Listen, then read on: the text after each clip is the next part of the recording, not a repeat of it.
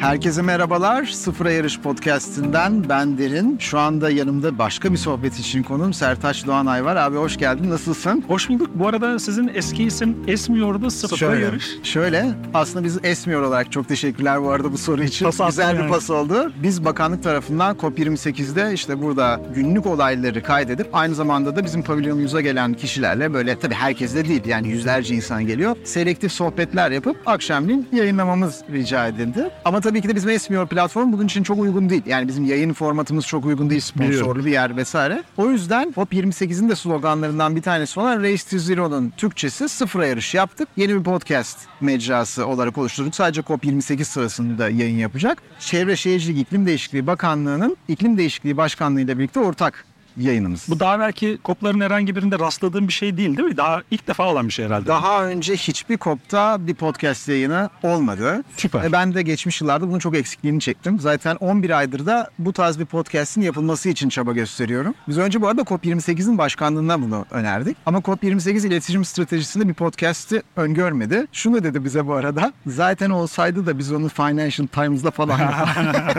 size gelmez mi? Aynen aynen ama yine de çocuklar iyi yoldasınız. Güzel bir cesaret dedi. Çünkü bu arada ilginç bir şey. Bunu ben direkt Ocak ayında Abu Dhabi'ye gittim. Bir konferansta Sultan Al Cabeer'e sundum. Bizzat. Yani o, bizzat ona e, ona sundum. O da tebrik etti bu girişimcilik ruhuna. Uzun bir girişten sonra abi çok teşekkürler bu pasta için. Ne demek ya, rica ederim. Ben geldin. Çok teşekkür ederim. Sen onore ediyorsun beni her seferinde. ee, yani konuk olmak, böyle bir yerde, böyle bir podcast'te konuk olmak benim için gerçekten çok güzel. Çok teşekkür ederim. Zaten abi biliyorsun bizi on beş dakikalık kısa bir sohbet ama direkt konuya gireyim. C O P yirmi sekiz'de olmak sence neden önemli? Sen neden buradasın? Şöyle, ben ilk defa geçen sene Şarmel Şeyh'tekine gitmiştim. Mısır'dakine gitmiştim C O P yirmi yedi. Çok fazla oturuma girerim. Hı-hı. O bilimsel oturumları izlerim, hı hı. bir şeyler öğrenirim diye varsayıyordum. Hı hı. O varsayımı tutmadı ama olumlu yönde tutmadı. Okay. Neden? Çünkü geçen sene bakanımızın açıkladığı kadarıyla beş yüz doksan altı kişilik bir Türk delegasyonu vardı. Benim normal şartlarda hiç bir araya gelemediğim devlet yetkililerinden, yani resmi çalışanlardan, resmi kurum çalışanlarından, sivil toplum çalışanlarından veya özel sektörden veya öğrencilerden o kadar çok insan oldu ki ben hı hı. o insanlarla oturup sohbet etmekten daha fazla fayda göreceğimi anladım. Dolayısıyla ben buraya ona hazır olarak geldim. Bizim e, bu burada geçireceğimiz yaklaşık on günün en büyük katkısının o olacağını düşünüyorum. Çünkü bu bir işbirliği konusu. Yani sen şimdi tamam bu işin yayınını yapıyorsun. Bir başkası bir başka yerde bir oturum düzenliyor. Bir başkası buna sponsor oluyor. Hı-hı. Biri moderatör oluyor, biri konuşmacı oluyor. Hepimizin becerikli olduğu ve güçlü olduğu alanlar farklı. Aynen. Dolayısıyla eğer biz bir yol almaya çalışıyorsak iklim konusunda ya da sürdürülebilirliğin geneli konusunda, ki C O P yirmi sekiz sanılmasın ki sadece iklimin konuşulduğu bir yer. Hı hı. Birleşmiş Milletler'in Birleşmiş Milletler Kalkınma Programı'nın iki bin on beş'te o açıkladığı on yedi maddelik rengarenk bir tablo var. O tablodaki her madde burada konuşuluyor. Doğru. Yani her birine özel oturumlar var. Dolayısıyla orada yol alabilmek için bizim mutlaka işbirliği yapmamız lazım. Yani hayat görüşümüz farklı olabilir, hı-hı. siyasi görüşümüz farklı olabilir, her şeyimiz farklı olabilir. Fakat iklim yani hepimizin iklimi. Ortak havayı nefes alıyoruz. Aynen öyle, ortak havayı te- teneffüs ediyoruz. Yani hava iki derece ısındığı zaman bu şeyi ayırt etmiyor. Ee, insan ayırt etmiyor veya hayvan ayırt etmiyor. Dolayısıyla da o işbirliklerine her zaman açık olmak gerekiyor. Şimdi Türkiye'de de buna benzer organizasyonlar yapılmıyor mu? Tabii ki yapılıyor. Sürdürülebilirlik zirveleri var, farklı iklim organizasyonları var ama C O P yirmi sekiz'de bu konuyla direkt ilgili olan insanları burada bulmak mümkün. O yüzden benim için en büyük faydası, daha doğrusu insanlar için en büyük faydalı olduğunu düşündüğüm kısım bu. İkincisi, burada sadece Türklerle görüşmüyoruz. Burada yani iki yüz milletten insan var. Onların bir kısmını dinlerken, onların bir kısmının tartışmalarını görürken ya da onların bir kısmıyla tartışırken bazı konuları hı hı. hiç bakmadığımız açılardan bakıyoruz. Yani burada adını duymadığımız milletlerden, adalardan insanlar var. Evet. Onların dertleriyle kendi dertlerimizi karşılaştırıyoruz. Aynen öyle. Çünkü işte Burkina Faso şurada, işte Amerika şurada, biz buradayız. Yani, evet. yani dünyanın üç apayrı coğrafyası. Evet. O açıdan da dünya bu konuda ne düşünüyor? Dünyanın nasıl dertleri var? Bunları görme açısından çok önemli oluyor. E, üçüncüsü biz zaten yayıncıyız. Yani senin işte alanın podcast. Benim hem ben yazıyorum hem canlı yayınlar yapıyorum. Aynen. Yapmaya da devam edeceğim. Ee, buradan o haberleri e, hızlı bir şekilde, güncel bir şekilde aktarabildiğimiz zaman buraya hiç gelme fırsatı bulamayan. Sonuçta Türkiye seksen milyon ama biz burada sekiz yüz kişiyiz. Doğru. Onlara da bu fırsatı, burayı canlı olarak takip edebilme, bu konular üzerine tartışabilme fırsatı veriyoruz. O yüzden burada olmayı çok kıymetli buluyorum. Ve bu bir görev aslında. Yani buraya gelen kişiler için bir görev. Çünkü aksi halde işte yüz kırk karakterle iki iki yüz seksen karakterle bir başlık olarak ve genellikle de yabancı dildeki kaynaklardan dinlemek durumunda kalacaklar. Biz burada mesela şu anda bakıyorum, Vietnam'ın bayrağı var. Hemen bir yanda Malezya, bir sonrakinde Tayland. Aynen dediğim gibi şu ortada, arkada Orta Afrika Cumhuriyeti var. Orta Afrika Cumhuriyeti'ni Türkiye'de en çok şuradan biliniyor. İsim şehri oynarken O'la başlayan dünyada tek ülke var. Gerçekten? Evet. Aa, çok iyiymiş. Aynen, bu ilginç bilgi de verin. Eğer dinleyiciler bir gün isim şehri oynarsa direkt O'yu seçsinler böyle. Yani saymaya başlasın, O seçsinler. Abi geçen sene de geldiğinden bahsetmiştin. Şimdi COP yirmi yedi ile yirmi altı ve öncesi arasında büyük bir fark var. Ama yirmi yedi ile yirmi sekiz arasında da büyük bir fark var. Yani katılımcı mesela arasında fark var. Geçen sene yeşil alan, kamuya açık olan o green zone dediğimiz yeşil alan bence hiç iyi kullanılmamıştı. Bu sene hiç gidememiştik biz. Hiç. Yani zaten karşıdan karşıya otobandan geçiliyordu. Ben Kaya ile birlikte gelmiştik biz. Ben dedim Kaya, yani bu oraya gitmek benim canım kadar değerli gelmiyor bana demiştim. Şimdi bu sene orada çok başka bir hava var. Sen buradaki havayı nasıl görüyorsun? Nasıl hissediyorsun? Daha farklı bir his alıyor musun COP yirmi sekizde? Evet. Hem artılarını hem eksilerini söyleyeyim. Lütfen. Çünkü geçen sene de on gün oradaydım. Bu sene de on gün buradayım. Mısır'la burayı şartlar açısından, yani hizmet açısından, diğer ulaşım vesaire gibi şeyler açısından değerlendirdiğin zaman burası kıyas kabul etmez, çok iyi durumda. Evet. Çok çok iyi durumda. Yani geçen sene maalesef doğru düzgün yiyecek içecek şey bile bulamamıştık. Çok ciddi bir hijyen problemi vardı Mısır'da. Akla, akla zarar yani. Bu arada kanalizasyon taşmıştı. Çok çok kötüydü. Yani fenaydı gerçekten. Evet. Hiç hatırlamak bile istemiyorum. Dubai o açıdan gerçekten bence dünyanın en iyi şartlara sahip yerlerinden biri. Ve fakat çok pahalı bir yer. He. Mısır'a göre çok pahalı bir yer. Çünkü özel sektörden gelen insanlar şanslılar. Onların çünkü giderlerini şirketleri karşılıyor veya He. bakanlıktan gelenler, ama buraya gelen öğrenciler var. Buraya gelen farklı farklı kişiler var. Yani Dubai'de bir şey yiyip içtiğin zaman Türkiye'nin yaklaşık dört beş katı para He. ödemek zorunda kalıyorsun. O bence büyük bir dezavantaj. He. İkincisi, bu içinde bulunduğumuz COP yirmi sekizin olduğu çok büyük alanda yeme içmeyle ilgili hiçbir sorun yok. Ve fakat bir şey bence e, olumsuz olmuş geçen senekine göre. Hatırlarsan geçen senekinde evet, çok doğru. büyük bir açık alanda ya da büyük açık alanlarda pavilyonlar yan yanaydı. Ve e, işte bizim pavilyonun karşısında Portekiz vardı, orada Almanya vardı, burada Polonya vardı. Sohbet ediyorduk o insanlarla. Evet. Şimdi burada belki de böyle tercih edilmiş olabilir. Kapalı binalar, kapalı kutular içerisinde pavilyonlar. Evet. Yani Türkiye pavilyonuna girmek için kapıdan içeri girmen lazım. Evet. Kapıdan içeri girdiğin zaman dışarısıyla bağlantı kesiliyor. Yani yan taraftaki pavilyonla herhangi bir temasın, yani işte ne bileyim bir çay kahve ikramın, ne bileyim lokum ikramın. Geçen Hı-hı. sene oraya gelen herkese biz lokum ikram etmiştik. Sadece basit örnekler olarak söylüyorum. Bu şansımız maalesef olmuyor. Olumlu tarafı, ben dün Green Zone'u, yani o yeşil tarafı görme şansı buldum. Orada gerçekten çok fazla e, tematik alan var. Yani teknoloji, inovasyon alanı var, sürdürülebilirlik alanı var, mobilite alanı var. Her birinde de farklı farklı oturumlar yapılıyor. Fakat her şeyin ötesinde bence bu seneki COP'un geçen senekiyle değil de bütün COP'larla karşılaştırıldığında en büyük farkı burada yapılması. Yani Birleşik Arap Emirlikleri'nde yapılması. Hı-hı. Çünkü burası adı petrolle anılan bir ülke. Hı-hı. Çok doğal olarak. Hı-hı. İşte geldiğimiz günden beri, hatta gelmeden öncesinden beri evet. e, COP Başkanı'nın yaptığı açıklamalar hep gündemdeydi. Hala gündemde, hala gündemde olmaya devam ediyor. O yüzden belli çevreler COP yirmi sekizi diğer COP yirmi sekizlerden çok daha fazla eleştiriyor. Çok daha sert eleştiriyor. Ben bunu haklı buluyorum. Tabii ki. Çünkü önceki COP'larda da eleştiriler vardı. Neyi eleştiriyorlardı? Ya kardeşim, konuşuyorsunuz konuşuyorsunuz ama sonuç yok. Evet. Yani on senedir konuşuyorsunuz. Hala şu işte zararlarla ilgili, Aynen. kayıplarla ilgili fonun ne olacağına karar veremediniz, bunun nasıl dağıtılacağına karar veremediniz diyorlardı. Bunun üzerine burada, bu COP yirmi sekizde üzerine bir de işte petrol tartışmaları. Çünkü buranın başkanı aynı zamanda Birleşik Arap Emirlikleri'nin, devletin petrol şirketinin başındaki Doğru. kişi, oranın C E O'su. Yani o yüzden bu tartışmaları çok doğal diyelim. O yüzden burası birazcık, tabir yerindeyse, markaların, devletlerin, bu işle ilgililerin hmm. birazcık sol vitrini olmuş.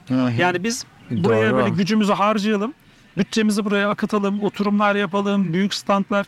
Geçen senekinde ben böyle şeyler görmemiştim çünkü buna benzer. Birazcık öyle görüyorum. Yani evet. bir şey yapalım, son bir gövde gösterisi yapalım Doğru. havası olmuş. Hepsinin ötesinde, yani derin, sen de biliyorsun, bunların hepsi tamam eyvallah ama yeter ki bir şey çıksın burada. Ben onun aynen. derdindeyim. Yani aynen. yeter ki bir aynen. sonuç çıksın. Yeter ki birileri bazı kararlar alsın ve o kararlar da bizi olumlu etkilesin. Tek derdim evet, o. Evet. Özellikle olumlu etkilesin diyorum. Etkilesin demiyorum. Doğru. Etkilesin dediğim zaman Şafak kızıyor. Şafak Müderriskil'in de adını Doğru, almış olan. Evet. Çünkü etkilediğimiz şeyin olumlu olması evet. gerekiyor. Sosyal veya çevresel. Ya burada tabii ki de ben de, bana insanlar gelip, tabii de daha önce de COP'lara falan gittiğimiz için ne giysem diye soruyor. Ben dedim ya, COP'un ortamı rahattır yani, istediğini giy. Ama bu sefer o kadar çok şirket var ki COP'un kıyafeti otuz derecede olmamıza rağmen takım elbise olmuş. Aynen öyle. Çok dikkat çekici değil mi? Şimdi ben iki, iki tane keten gömlek getirmiştim. Diğerlerim tişört. Dün gece yıkadım ikisini de. Tekrar tekrar onları giymek durumunda kalacağım. Özellikle Green Zone'da normalde işte üniversite projeleri falan olurdu. Yani şimdi isim bizim yani isim vermekte pek bir sıkıntı yok ama dünyanın en büyük danışmanlık firmaları, dünyanın en büyük bağımsız denetim firmaları. Şimdi aslında bu negatif değil. Yani bu ben şöyle görüyorum. Demek ki gideceğimiz yol bu. Ama bir de negatif tarafı da olabilir. Senin en son söylediğin konu danışmanlık firmaları, ben de bir danışman olduğum için rahatça söyleyebilirim on yedi yıldır. Harekete geçen firmalar değildir. Biz hareket etmeyiz. Nasıl harekete geçireceğini söyleriz. Ve harekete nasıl geçileceğini söyleyerek para kazanan firmalardır bunlar. O yüzden harekete dönmesi gerçekten oldukça da önemli. Şimdi son bir sorum olarak, benim işim kolay. Ben long form, uzun modellerde podcastlar yapıyorum. İşte bir konu olduğu zaman gece üçe dörde kadar araştırabiliyorum. yedi sekiz dilde gazete okuyorum. Çok kıskanıyorum ya, onu söyledin. Çok kıskandım gerçekten. dokuz dilde haber okumak ne demek ya? E, Endonezya şimdi mesela COP Başkanı'nın açıklaması. Şimdi bir kere o COP Başkanı'nın açıklaması konusu yirmi bir Kasım'da COP başlamadan yirmi gün önce bir tane Zoom'da arkadan asansör sesi falan geliyor. Adam böyle sallamış geçmiş. Ama o Zoom'da sorulan soruyor. İlk başta şunu söylüyor. Sen bu soruları Norveç'e sordun mu? Şimdi bence asıl ayrım bu. Yani dünyada gelişmekte olan ülkeler iklim ve gelişmeyle ilgili olarak bir ikiyüzlülük olduğunu düşünüyor ve bu gerçekten derin bir ayrım yaratıyor bu ülkeler arasında. Biz yani bunu anlamak için de işte Endonezyaca, Çince, işte Arapça hepsinin haberlerini okuyup anlatmamız gerekiyor. Çünkü bir, bir taraf tutmuyorum yani, ben objektif olarak anlatmaya çalışıyorum. Ama kısa olarak bu yayınları yapmak çok daha zor. Nasıl güçlükler yaşıyorsun? Bu haberleri toplamak mı zor? Objektif kalmak mı zor? Eleştirilere göğüs germek mi zor? Nedir bunun zorluğu? Çünkü çok zor bu arada. Evet. Benim iki senem de oldu. Yani sürdürülebilirlik iletişimi üzerine çalışmaya başlayalı tam iki sene oldu. iki bin yirmi birin Ekim ayında başlamıştım. O günden bugüne de benim işte kurduğum bir WhatsApp topluluğu var. Artık grup diyemiyorum onu çünkü yedi bin kişi var o gruplarda. Her gün, her akşam saatinde Türkiye'den ve yurt dışından derlediğimiz sürdürülebilirlikle ilgili haberleri bir bülten olarak paylaşıyorum. Hem e, WhatsApp'ta hem de LinkedIn'de. Şimdi bu tabii binlerce insana ulaşıyor bu. Binlerce insana ulaşması da beni daha fazla motive ediyor. Bu çünkü gönüllü olarak yaptığım bir şey. Yani bir gelir modeliyle yürütmeye çalıştığım, öyle hedeflediğim bir şey değil. Fakat ben temelde çok pozitif bir insanım ve bir gazeteci olmasam da pozitif journalism felsefesini hmm. uyarlamaya çalışan bir insanım. Ee. Pozitif journalism ne demek? Bu Danimarka'da doğmuş bir kavram. Bundan sekiz on sene önce. Yani diyor ki iki tane şansım var insanları harekete geçirmek için. Bir, korkutarak diyor. Evet. Bir de olumlu şeyleri anlatıp imrendirerek, onlara ilham vererek, ne bileyim birbirlerini birazcık kıskandırarak daha iyileri yapmaya çalışabilirsin diyor. Rekabeti böyle kullandırarak. Aynen öyle. E şimdi ben o taraftayım. Dolayısıyla bazen bazı konularda elim korkak olabiliyor. Yani hmm. ben şeyi hiç tercih etmeyen biriyim. Dünya yıkılıyor, dünya mahvoluyor, yakında işte hepimiz öleceğiz, balık kalmayacak. Evet ya, bunların farkındayım yani çünkü ben bir sayısalcıyım. Hmm. Hani fen matematik çıkışlı bir insanım ben. Bunların hepsini anlıyorum. Fakat bunları dillendirmeyi sevmiyorum. Çünkü ben işin hep şey tarafındayım. Nasıl insanları, insanların çalıştığı ve yönettiği kurumları hareket ettiririz. Hmm. Benim derdim o. O yüzden de bazen böyle çok sert haberler olduğu zaman onları o bültenlere koyma konusunda biraz çekinebiliyorum, açık söyleyeyim. Ama bu hani böyle her zaman olan bir şey değil, kırk yılda bir olan bir şey. Evet. Benim tarafımda e, işin şey e, kürasyon tarafında çok büyük bir zorluk yok. Sistemi kurduktan sonra evet, yani benim evet. birkaç tane aracı, takip aracını kullanmaya başladıktan sonra iyi bir üniversite öğrencisi, İngilizcesi iyi olan bir üniversite öğrencisi bu işe günde yaklaşık üç dört saatini ayırarak o bültenleri hazırlayabiliyor ki benim çalıştığım arkadaşlarımın Biliyorum. hepsini ben üniversite öğrenciliğinden tanıyorum. Şimdi çok güzel yerlerde çalışıyorlar, sağ olsunlar. O yüzden şunu gördüm.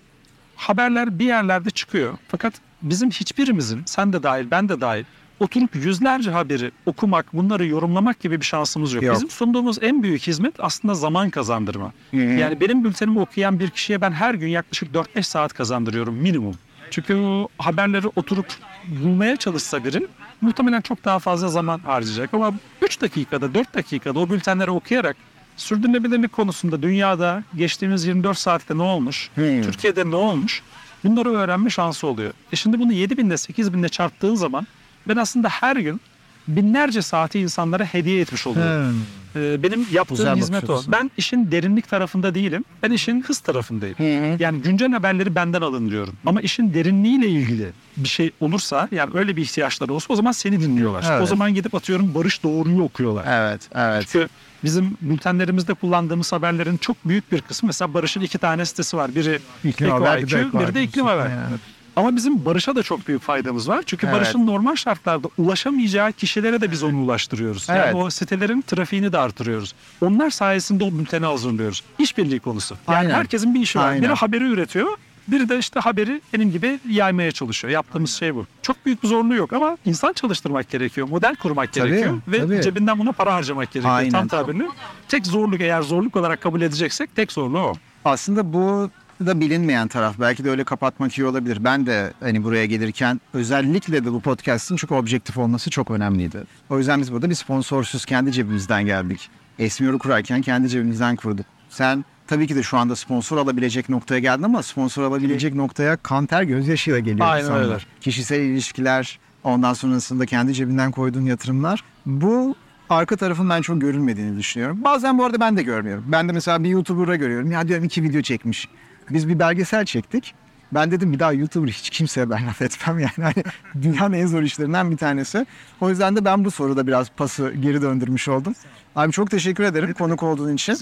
Ee, bir mesajın var mı dinleyicilere bilmiyorum ama. Ee, yani bizi dinlerken, bizi izlerken bu konuştuğumuz şeyleri hatırlasınlar. Hı-hı. Yani bizim o üç dakikada, beş dakikada anlattığımız şey ya da onların işte yirmi dakikada dinlediği bir şey ya da üç dakikada okudukları bir bültenin arkasında aslında çoğu zaman bir ekip oluyor. Birkaç evet. kişilik bir ekip oluyor. Saatlerce çalışma oluyor. O saatlerce çalışmanın arkasında da yıllarca tecrübe oluyor. O kolay ortaya çıkan modeller olmuyor. Onu bilsinler, benim için yeterli. Çünkü dediğim gibi bunu para kazanma amaçlı yaptığım bir şey değil benim bu. Evet. evet. Çok çok teşekkür ederim. Dinleyicilere de dinledikleri için çok teşekkürler.